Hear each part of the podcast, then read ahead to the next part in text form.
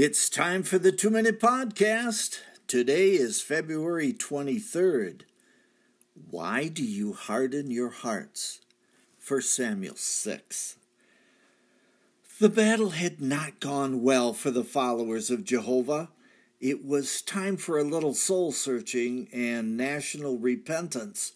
The Philistines were jubilant at capturing the Ark of the Covenant and ushered it into the temple of their God, Dagon. When the people of Ashdod awoke the next morning, they found the ark in an improper repose. Dagon had fallen face down on the floor. The priest quickly put Dagon back in place. It was quite embarrassing. The following morning, the image had not only tipped over, but his head and his hands were broken off, and they cluttered the threshold of the doorway.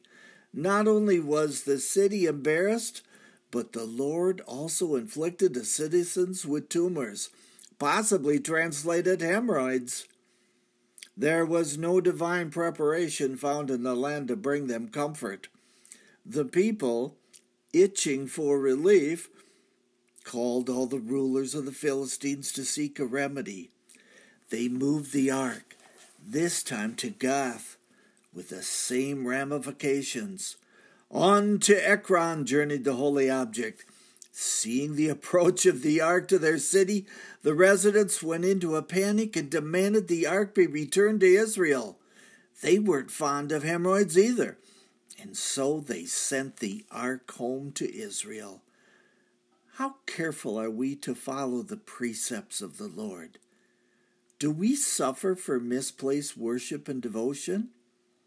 Not every sin results in sickness or a disease, but the possibility exists if we honor false gods before Him.